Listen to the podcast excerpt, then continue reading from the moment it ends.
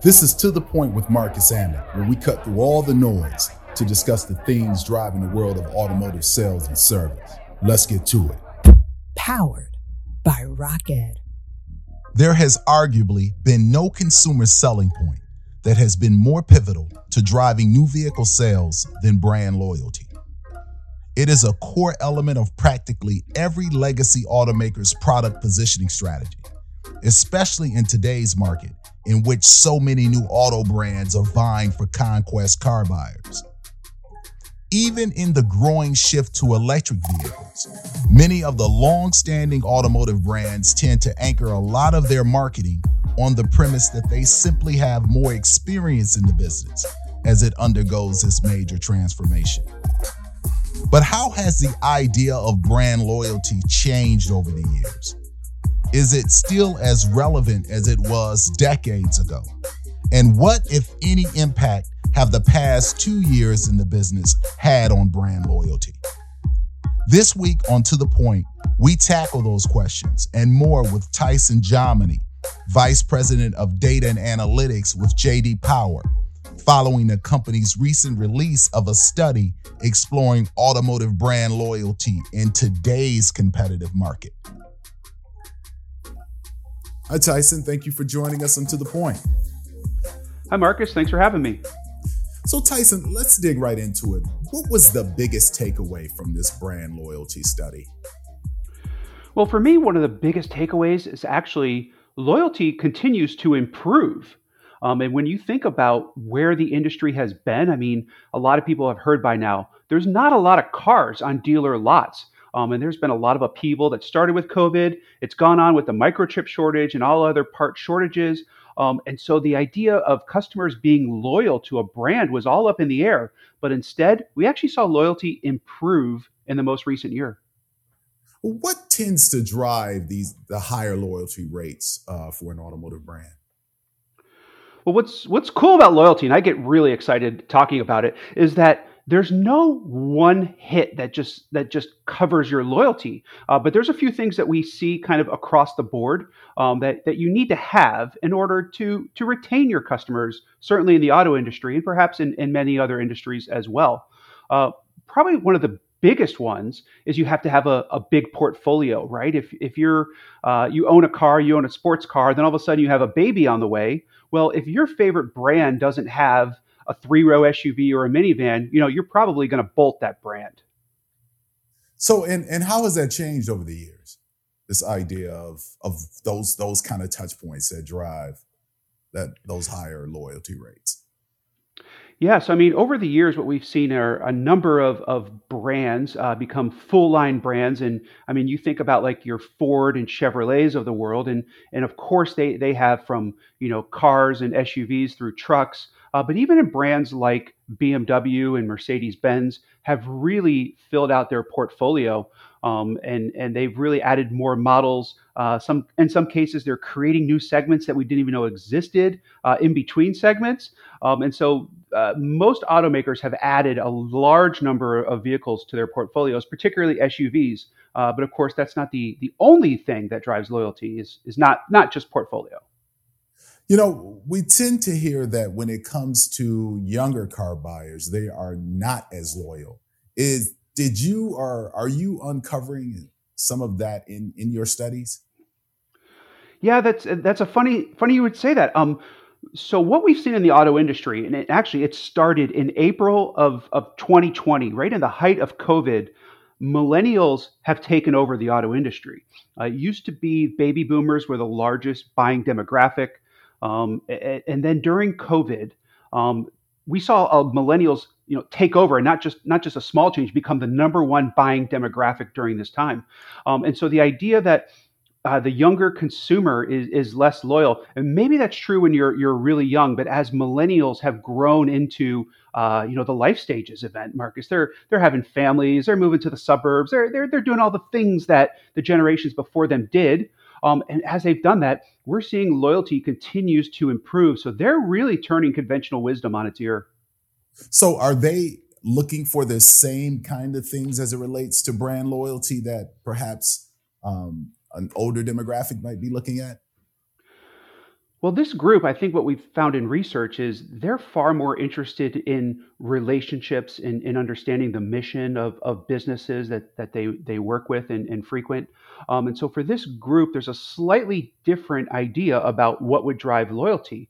Um, and so one of the items, of course, is you know you have to have a large portfolio, but you also have to have you know a dealer body that that works well with consumers and, and treats them well. And that's you know, that's one of the reasons why i get so excited about loyalty is because both the automaker has to have great high quality products that consumers want to buy and the dealers have to take care of their customers. And so i think with millennials that's what we're seeing is this relational aspect with dealers is, is maybe slightly different than the confrontational aspect that you know maybe baby boomers uh, you know would would recognize. You know you would think that there is a direct correlation between how a brand ranks in in a loyalty study like this and their overall sales. But is that is that true? Is that always the case that there's a direct correlation between the two? Well, it's certainly a, a good indicator. Um, so it, it, it's showing very well this year uh, that in our study, the the four brands that won across the five categories, uh, Ford uh, won for pickups or for trucks, Toyota won for both mainstream car and mainstream SUV. Uh, we saw BMW win for luxury SUV and Porsche for luxury car. Basically, all these brands were gaining share while they were improving loyalty. Um, and so, what I really like about this this study is is how closely it points toward toward share. Now, in the past couple years, with the uh, with the challenges of the supply chain in the auto industry, no one's volumes are are really growing. Uh, maybe outside of, of Tesla's, uh, but from a, a mainstream and, and, premium perspective, uh, right now it's all about share. Uh, and seeing those brands that won this award also do very well in share gains for the year really validates uh, our findings. You touched on the the important role that that dealerships play in this this overall sort of brand loyalty. Um, do you think that dealerships are aware of that aspect of their business? And and if so, how? And if not, why? Well, I think it's your and my job to let them know how, how important it is. Uh, but yeah, they they certainly see themselves as as the touch point uh, between between the buyer and and the automaker. I mean, that, that's what the retailer body is, um, and and I think they they they get it. Um, but to to really see how tangible it is, uh, you take a brand like like BMW. Um, BMW had amazing share gains uh, this this past year. Um, this brand is is getting consumers into their vehicles really quickly. I mean, almost as soon as a vehicle arrives at a BMW dealership, it has been pre-sold or pre-ordered, and it is going out the door. Uh, about two thirds of BMW's SUVs are leaving the dealership in under 10 days from arriving.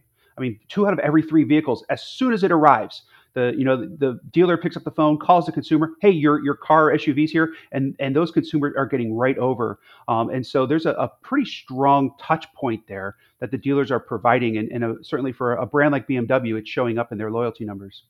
When, when you look at that specifically how the, the entire process of buying a vehicle is changing what kind of impact does that have on brand loyalty well, in theory, it, it actually should should throw a lot of loyalty up in the air. Um, you know, today consumers, um, you know, they're they're doing more work uh, over the internet, over the phone. You know, they're they're they're finding their vehicle ahead of time because you have to. There's just not enough cars out there, um, and so eh, you know, as as mobile as you are, uh, you could just easily call a different dealer, a different brand, buy something else. I mean, you're you're already making the call. Um, so it's different than in the old days where you know we'd show up on a Saturday and, and go to a you know a Ford dealership and, and maybe drive three or four different Fords and colors and trims. Um, those days are kind of behind us. Um, so there there was a, a, big risk here. So the fact that loyalty went up uh, was was particularly shocking uh, given what it could have done. Was that your biggest surprise from the study?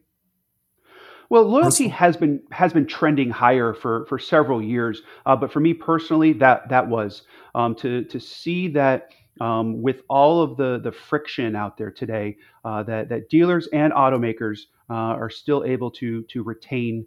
Uh, to retain their owners because as we know uh, a loyal owner is a more profitable owner uh, for for businesses. I mean, you you can much more profitably serve someone who wants to be there, who wants to be engaging uh, with your business. Um, and so, with the changes we see in the auto industry, there was a big risk, and so the fact that it went up again uh, was quite frankly a shock. Because if if you don't have a car to sell me, you're asking me to wait, and, and consumers have waited, and that's the amazing thing the industry now is is being driven by a lot of technology on a number of different fronts. Um, what kind of impact is technology having on this idea of brand loyalty? Well, I mean, we're seeing technology in in many different places in the auto industry, right? Um, you, you, see it um, as how we're we're buying vehicles now. Um, so many automakers have have made it easy to to go online and, and buy a vehicle um, and, and basically configure it um, and, and, get exactly the kind of vehicle you want. And so there's been a lot of of uh, push for what we call digital retailing. Um, a lot of consumers may just call that, you know, buying, right? It's the Amazon way. This is what you do. You go online. Uh, well, the car industry has been a little bit slow to adopt that model, and it, it's finally coming around.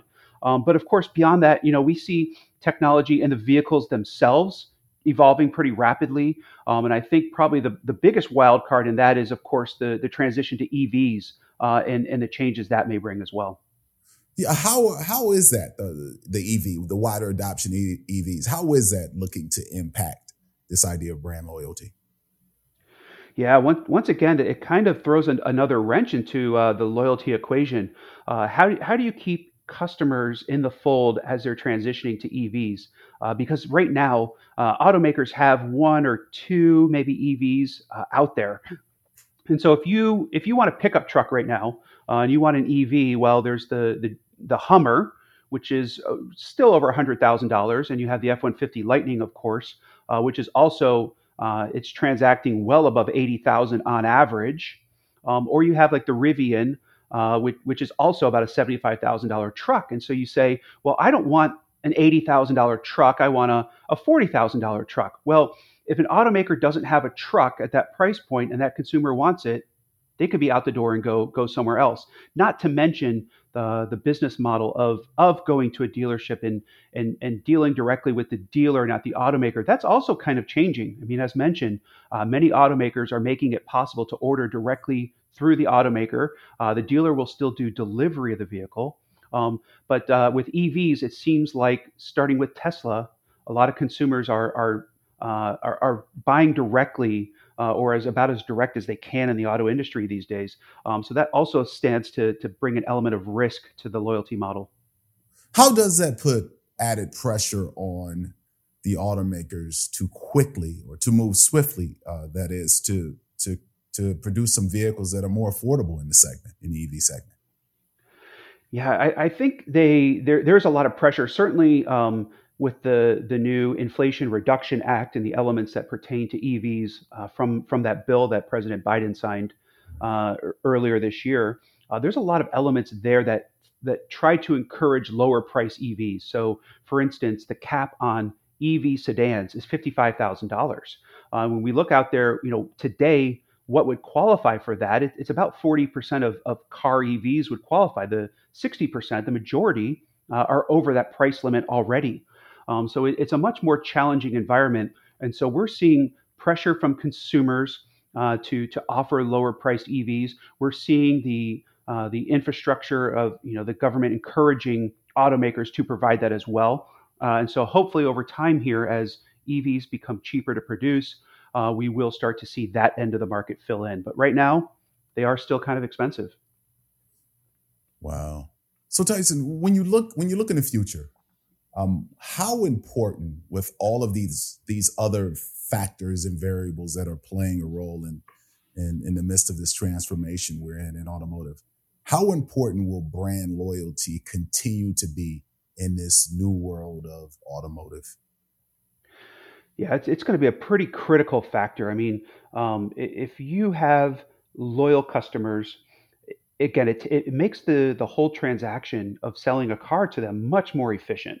Um, you, basically, uh, a loyal customer requires fewer incentives, uh, requires fewer reasons to convince them to to buy the brand. Um, and so, if they're already loyalists and already believe in the brand, uh, from from the old you know internal combustion engine days through through the EV days.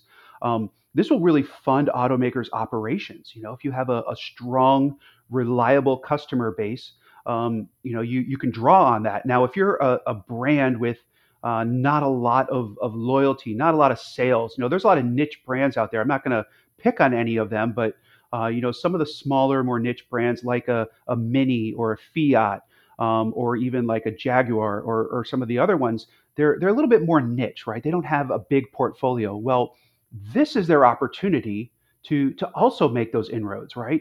Um, it, you can you can also use the fact that if you don't have a lot of, of sales, you're you're kind of a small brand. Well, this is your moment to kind of to, to cash in and, and really get out there and and bring customers into your brand. If they don't know you, well, this is a, a clean sheet here to uh, to establish your brand image with a brand new set of customers. Wow, good insight, Tyson. Um, thank you for bringing us up to speed on what is clearly um, still remains to be vitally important when it comes to maintaining that relationship with customers and and bringing in new consumers. All right. Well, thank you, Marcus. Now, back to the noise.